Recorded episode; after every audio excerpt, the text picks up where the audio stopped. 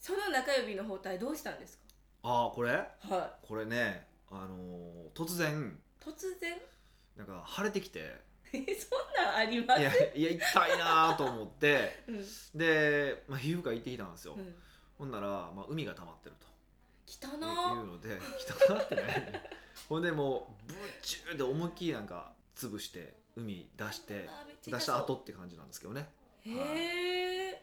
そんなとこによくできましたねしかも右手でしょそうそう右手の中指じゃないですか、はいだからもうねジムのトレーナーとかうにんすごい変なことを言われて、何 そん絶対それもうあのエロいことやった証じゃないですかこれ言われて。なんいいですかこんなポッドキャストで って言っちゃってまあ、朝からね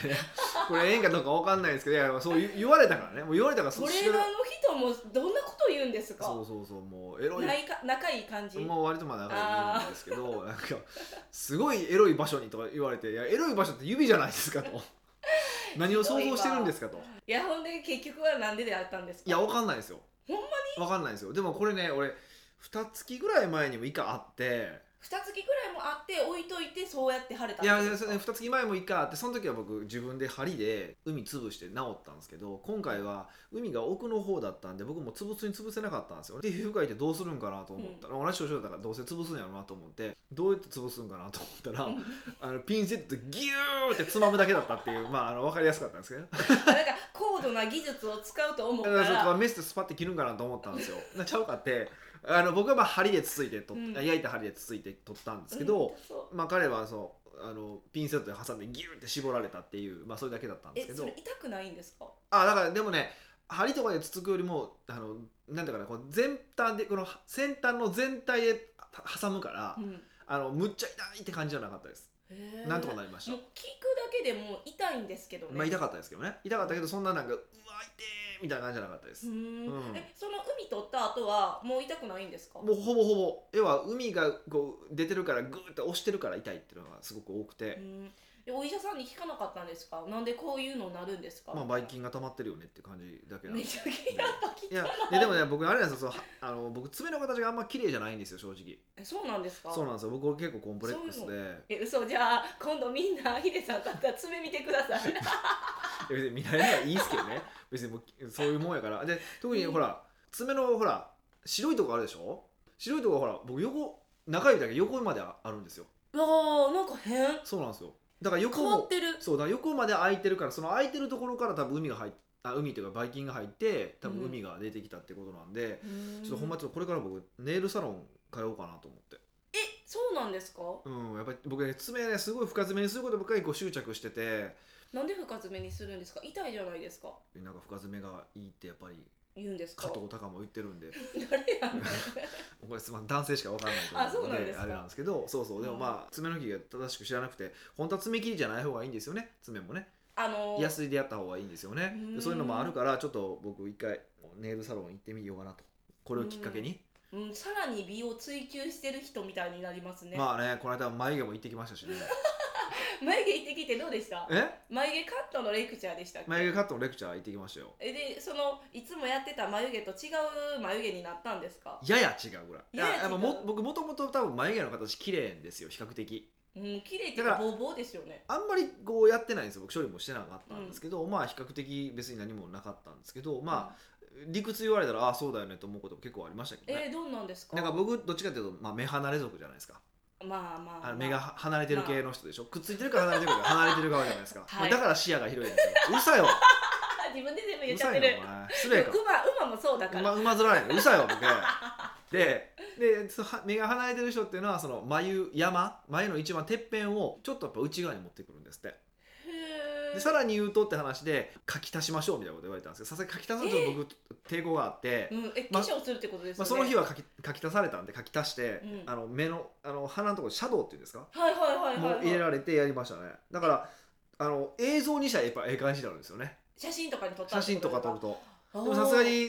それで僕セミナーする勇気はわからないのでえそれやっぱやわやってるわってわかるん男性から見てもわかるんですか女性は敏感だからわかるじゃないがっつりわかるかってわかんないと思いますけどあそうなんですかんでもまあいやいやあの、まあ、僕それはさすがに抵抗があったんでやらないですけどあまあでもそういうことなんだなってことが分かって面白かったですよいやどんどん男性もそういう美を追求していくんですかねなんか韓国のグループとか芸能人、うんめっちゃ化粧してるじゃないですか、うんうんうんだからたまにねでもいるんですよ日本人の接客業であこの人化粧してるみたいな最近ファンデーションしてる人増えてますよねだからもう来ますかねこのブーム、いやー僕来ないと思うんですけどえねなんでですかいやもう最近ずっとほらあのー女性っぽい男性が結構ずっとはやとか中性的な女性あ男性が流行ってたじゃないですかずっとうーんだからそろそろ僕どっちかというとこう男っぽい人九州男児ってことですうか、ーんそこまではいかないんですけど、うんどちらかというとちょっと男っぽい人の方が次来るんじゃないかなって思ってますだからヘビ顔とかってどっちかというと女性に近しいでしょまあ近い女性とはえ言でわもないですヒけデどさんヘビ顔ですよ僕ヘビね顔系ではありませんヘビ顔ではないとそ思こうんがですけど顔やじゃないんです ねすいません違う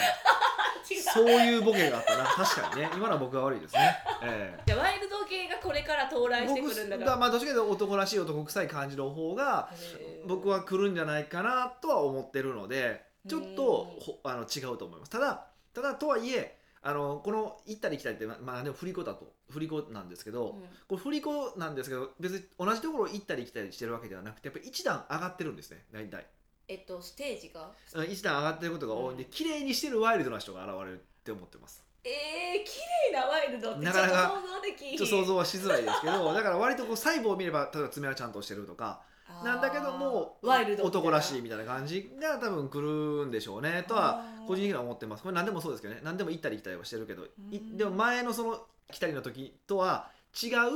ちょっと一段やっぱ上がってるので必ずへえ、うんすごいですねどっち系に行きたいですかじゃあヒデさんもヒデさんもそっちい系や僕どっちかというと男らしさを追求はしてますけどね男らしさなんですかねええ僕男らしさを追求してますよここうう見えてまあ見た目僕線は細いですけどねどっちかといううとんでもやっぱりかっこいい男ってどっちかというと僕の中ではやっぱ男らしい男の方がやっぱイメージとして強いのででも美も追求していくでしょだからワイルドワイルドじゃない男らしい美人系なやつちょっと綺麗にしてる男前みたいなうーんにをになりたいですよねじゃあ目指してくださはい、はい、ありがとうございます。いや、でもそれにしてもね、いはいあの全然話変わりますけどね。おどうしたんですかいやー、本当レビューありがとうございます。本当に嬉しい嬉しいものすいごい来てて、まあちょっとおかげでですね、あえの何僕のはいあのライティングが追いつかないっていうことになってますけども、そうですよねそうでクローズドしたあのーそう過去のあのそのポッドキャストをまあ文字起こし今してもらってるんですね、順番にね。でそれをまあ一応読みやすいように一応僕も文章変えたいと思ってて、文章を修正をしてるんですけど、まあ、全然追いつい てなくてすいませんちょっと待ってくださいと、えーいうのはでねもこの音声届く時には一日記事ぐらいはアップできてるでしょそういうハードル上げるのやめてもらっていいですかいや私はどっちかってやっぱり視聴者リスナーの方の味方なんであのそこちょっとすいません努力目標にしてもらっていい ですかマジでマジであの来週には絶対来週にはちゃんとしますけどあのちょ今週はちょっとほんまにごめん、渾身こもったらごめんですねそうほらやっぱねこう期末期初じゃないですか期末気象期末の3月末4月あー頭なので、うんうんうんまあいろいろあるん ですよ僕も割と逃げた逃げたこ逃う見げたて結構しちょ,、そうですねちょっとこの時期だけ忙しくてなんやかんやヒデさん忙しいですちょっと今なんんかバタバタしてるんで、うんちょっとまあそれはちょっと負けていただだっいてて最近ずっと「ヒデさんまだですかヒデさんまだですか?」っていうなんか問い合わせしか私もしないよく言われててるよねだからちょっとあの申し訳ないんですけどもうちょっと、まあ、来週ぐらいまで来週ぐらいからちょちょこちょこっとあの出始めると思うんで、まあそれまでにぜひレビューを書いていただけるとああまだレビュー書いてくだささい らに書いていただけるとありがたいなというふうに思ってますのでぜひしかもねはいレビューほぼほぼっていうか全員ね5つ星なまんあですよ、ねもうそこは空気めっをちゃ嬉しいで空す気よ読んでいねただいてありがたいですよ ね。ええあの他のレビューを見るとなんかね結構1とかそう公表されてますもんね。うん、そういうのを書くなら書くなよって私思うんですけどいねやまあねそはれもまあじゃあ書く人の自由なんでいいんですけど、そううんですねまあありがたい話ですよ本当に。でも私は、はい。あのレビュー読んでて、うんあれまだなんか名指しして書いてって言った人たち書いてないんちゃうかって何人かいるんですよねでこれ本名じゃないかわからないんじゃないですか。え本文じゃなくて分かる人もいるじゃないですかああこの人やなみたいなああなるうほどすねう。すわかるじゃないですかだからまだ私が言った人で書いてない人いるから、はいもう一回言うけど書いてねまあねあのって押しとこうかな書っいてていた思だいけまるしとた非常にありがたいなと思いますけども、あ本当ね。そうしかも、うんそのレビュー書くために、うんレビューの書き方の記事もアップしたじゃないですかそ珍し くね美香さんが頑張って書いてくれたんですよねそうそうそう、スクショめっちゃしたしなのでぜひレビュー書いてくだ書いさいてくれて本当にありがたいなと思いますのでぜひぜひお願いします北岡秀樹の奥越えポッドキャスト奥越えポッドキャストは仕事だけじゃない人生を味わい尽くしたい社長を応援します改めまして北岡ですミカですはい今日はですね、誤解や早とちりを減らす伝え方についての質問を取り上げました。は伝え伝え方ってことね、まあ、そうマネジメントとかでも重要ですしいろんな場面で重要ですよねはいはい、いニックネーム、ん声量の小さい男さんです。はい、確かにこの方は声量小さいですよね、ちょっと長いんですけど呼びますね。はい、はいはい北岡さん、美香さん、いつもお世話になっております。どうもお二人の掛け合いを面白いので、ポッドキャストを聞きながら歩いていると途中でにやけていないか心配になりまいすや。ぜひ心配あのにやけていただけるとありがたいですよね、お声出して笑ってほしいまであすよそうねですよねもう変態と思われてほしいですよね今回は誤解や早とちりを減らす伝え方について質問がありメールしました。うん、私は治療院を経営していますうん、施術のほかセ施ミ術ナー中、施術のほかセミナーを行い技術提供もしていますはい、その時の伝え方で悩むことがあります、うんなるべく簡単にできるようにというやり方をシンプルにしたりポイントを絞って伝えているとうん伝えたいポイントと違うところに引っかかったり、うんかっこ事例の細かい部分はいはいあと自分の中でああこれねと決めつけられたりとなることがありますはいこれだとやり方を間違ったりなめてきちんとやらなかったりでと成果につながりませんわかる逆に情報をなるべく正確に伝えるために統背景知識も含めると今度は情報量が多くて途中でシャットアウトしてしまうようですうん直接指導できる場合は反応を見ながら誤解を修正して伝えることができるのでまだなんとかなりますうんただこれが人伝いやコンテンツになった場合こういう誤解が起きやすいのではないかと思います、うんコンテンツなど自分が直接話せない時このような誤解や早とちりを減らすにはどのように伝えるのが良いでしょうかよろしくお願いしますなるほど追伸普段使っているのはデイビッド・ゴルブの法則でで見てすコルブねコルブ、はい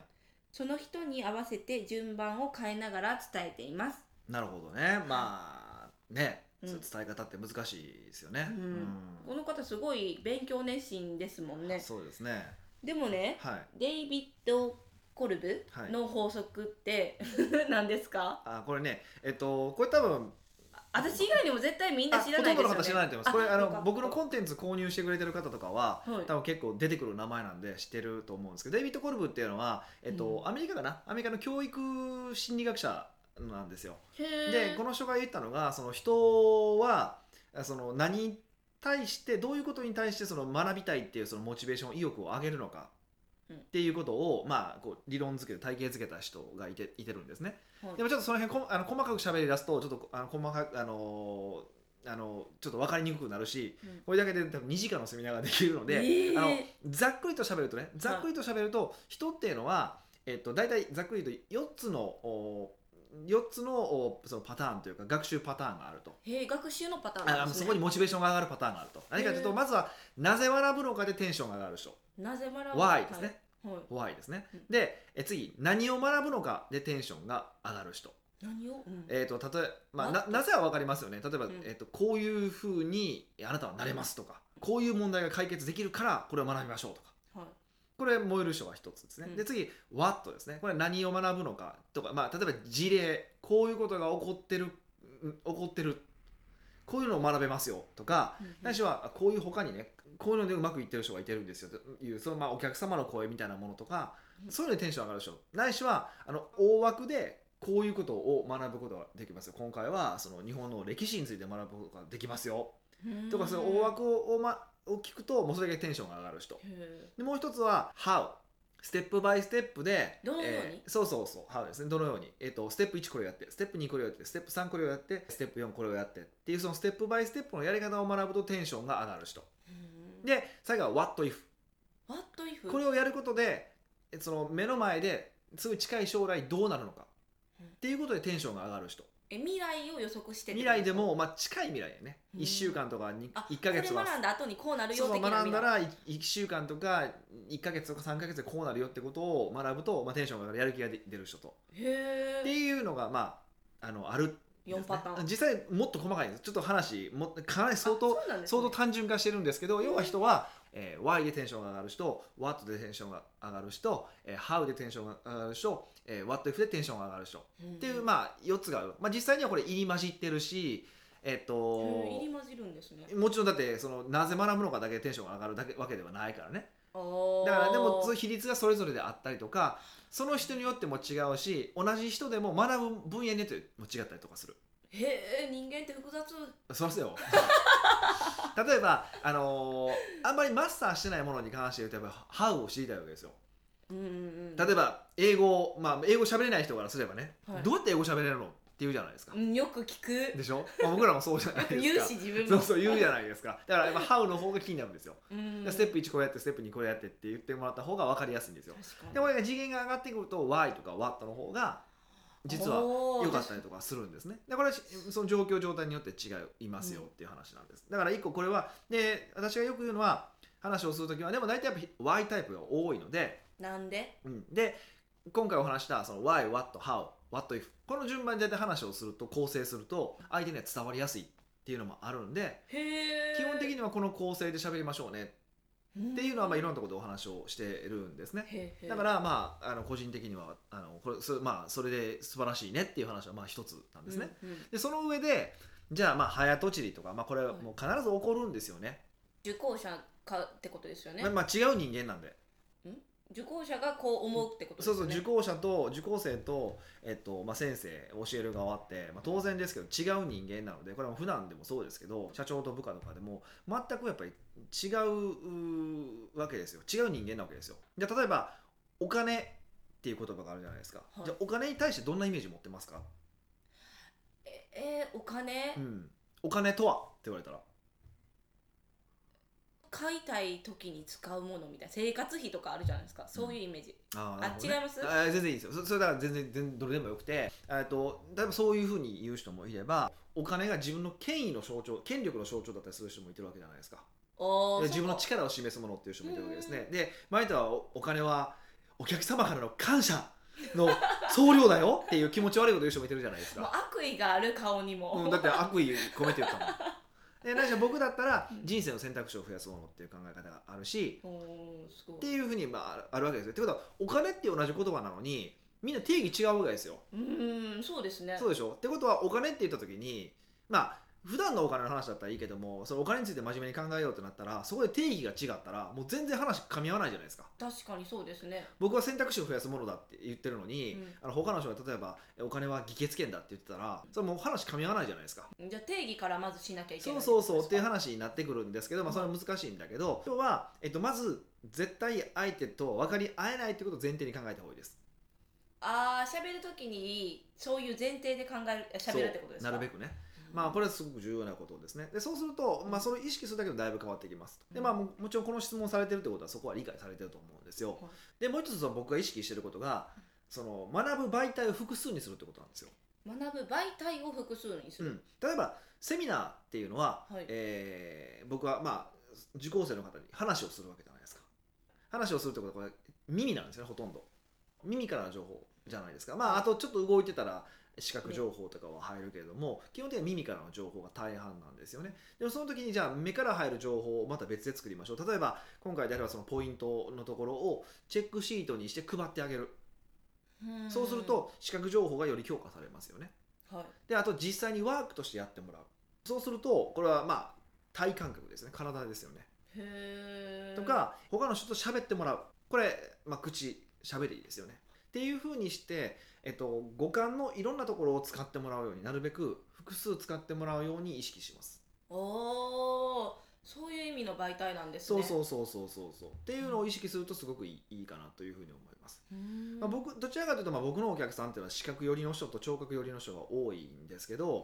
あのー特にこの方治療家じゃないですか、い治療家ってこう体動かしてとかっていう方が多いんで結構その体感覚とか体の動きとかで学ぶ方がすごく多いので、うんあのーもう少しそういうのを入れてあげるといいんかないいのかなっていうふうに思いますね。じゃああのディスカッションみたいなのをよくするみたいな感じですかあそうそうディスカッションしたりとか実際にやってもらうとかっていう入れたりとかすると、おーじゃあワーク中心まあ、ワーク中心にする必要はないんだけどもをよりよくそれをちょっと入れてあげるとかうんあとチェックシートを入れてあげるとかっていうことですよね。うんうんでそれからああともう一つ僕が意識していることはサンドイッチ型にやっぱトークをするっていうことですよね。サンドイッチ型はえっと、ポイントは3つあります一番初めに言います、いでポイント1はこれですポイント2はこれですポイント3はこれですでまとめるとポイント3つもう一回言いますよえこれですこれですこれです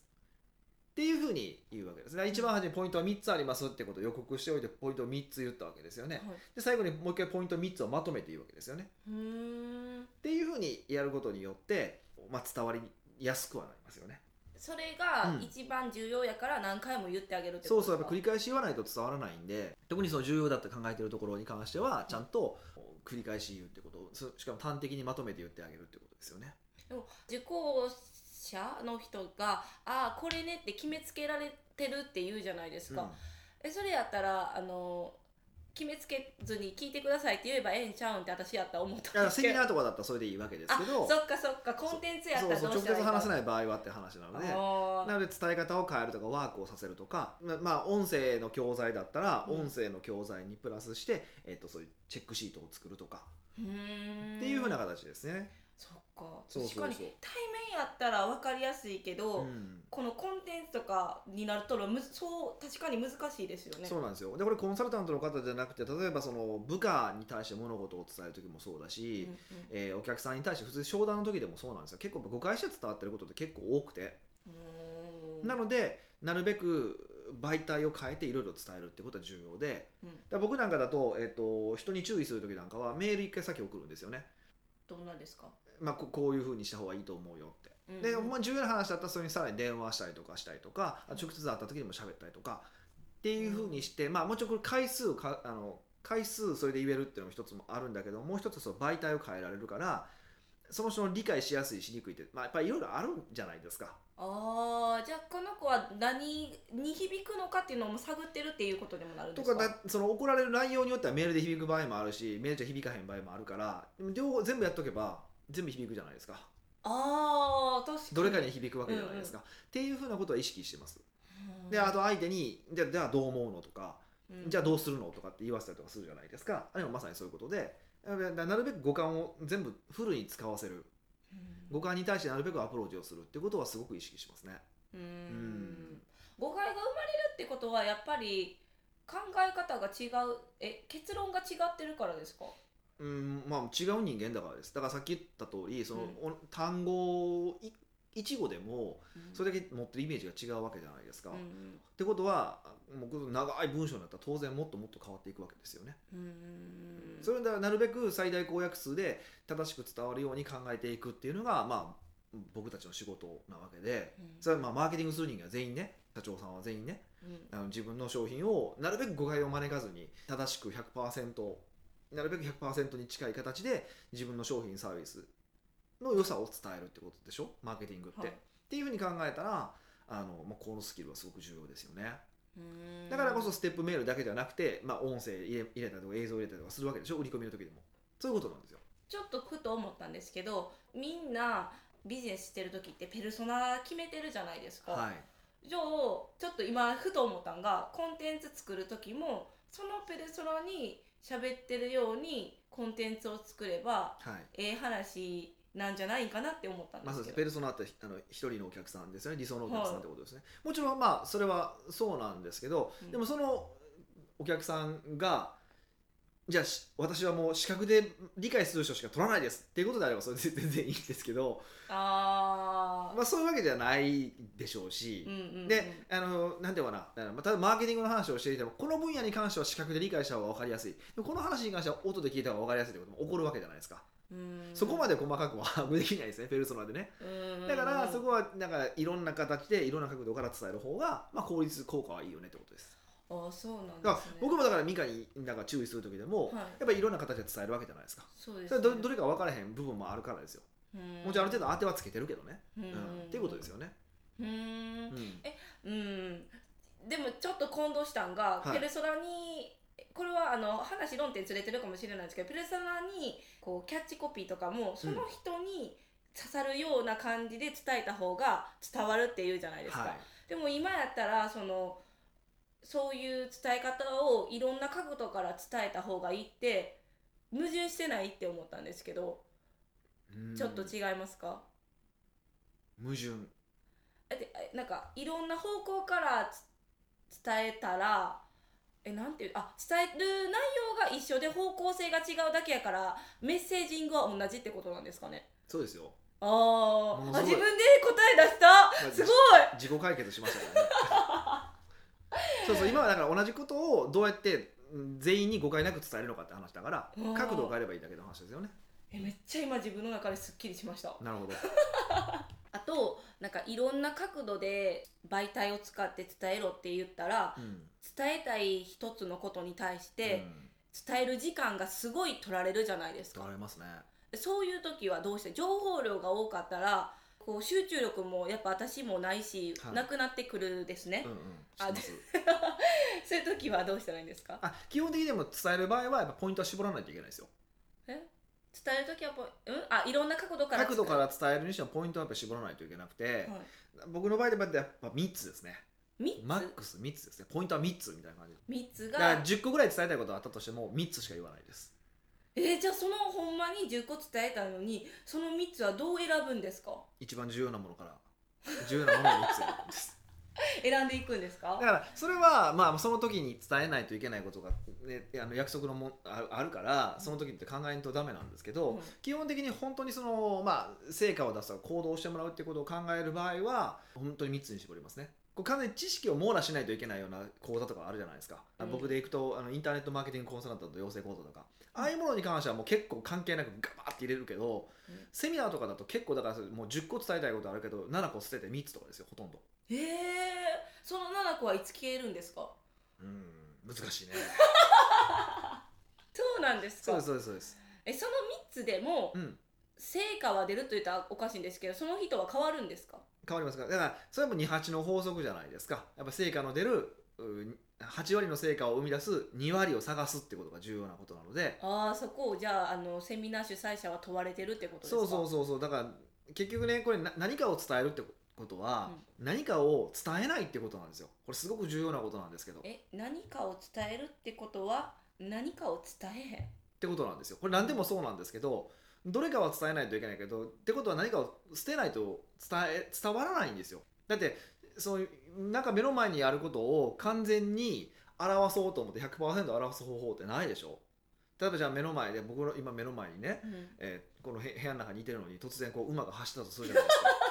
かねうんそうじゃないですかでその馬が走ってる状況って伝え全部は伝えきれないでしょ馬が走ってますとかうん横切りましたとかは伝えられるけど何色の馬であーどんな大きさでどんな毛の色でどんなスピードでうん機種誰か乗ってるか乗ってないのか どんな匂いがするのか全部は伝えきれないわけでしょう、んここにいる人間以外はそうですここに人間がここにいれば共有できるけど全く同じものは共有できないわけじゃないですかはい、とか例えば旅行の雑誌あ旅行の本とか見てねうん海外ですごい綺麗な景色があります、ん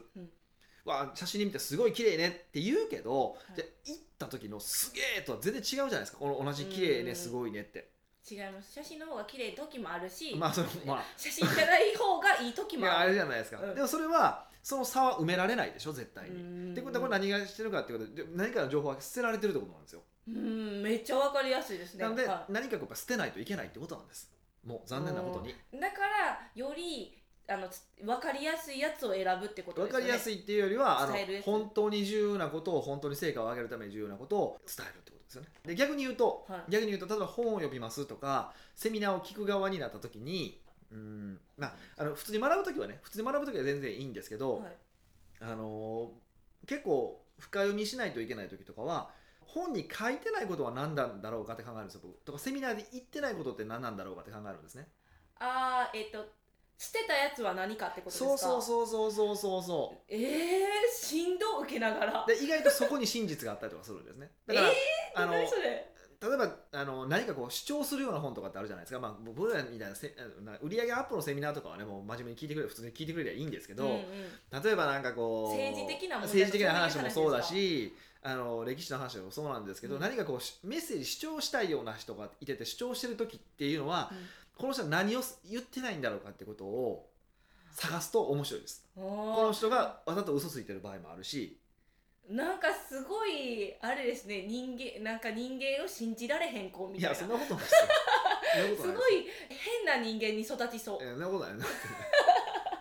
だからよくあるのがね、うんこうグラフでこう右肩上がりで犯罪増えてますみたいなのってあるじゃないですか、はいこれだから多分10年単位で見たらみ右肩上がりで増えてるけど、えっと、例えば50年単位で見たら実はあの減ってたりとかするわけですねじゃあ背景が分からんかったら分からへんもんそれもえ背景が分だかんからからそったの50年だからこの人何伝えてないんだろうかってな前の40年はつけてないなとかねいう話ですよ自分にいいそうそう都合のいい証拠だけそういういい情報だけ見せてるわけだから、はい逆に言うとそこを見せなければ増えてるように見えるじゃないですかおおっていうのあるじゃないですうーんかでも長い目で見たらこれすごい減ってるやんともう完全にこう凶悪凶悪 犯罪は今の段階世代がぜ一番やってるやんってことが分かるわけですようん本当はねうんうん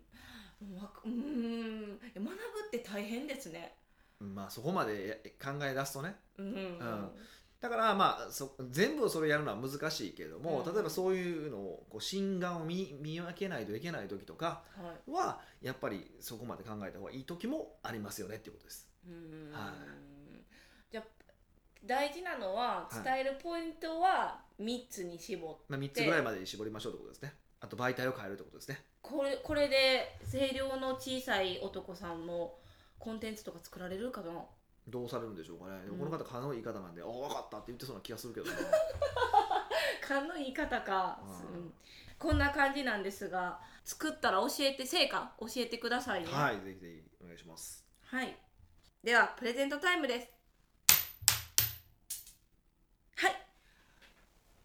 表が出たので、時計です。はい、じゃあ、というわとけで、はい、時計差し上げますので。ぜひセミナーの時でもしてきていただけるとと。ああ、と、時計ですね。確かにまあ、だかそらうっでてす何ね。かあるわけじゃないですけどね。はいはそして皆さん、レビューもどんどん書いてくださいね。はいお待ちしてますで。も、さっきレビューばっかり押してるんですけど、あのはい質問もいただきたいなと思ってますん 確で、かに質問もいっぱい持ってきてください。はい、まだ新しいプレゼントを最近企画してますので、そうなまんたですよ楽しみねにして。いただけるとというふうに思います。はい。というわけで、また来週お会いしましょう。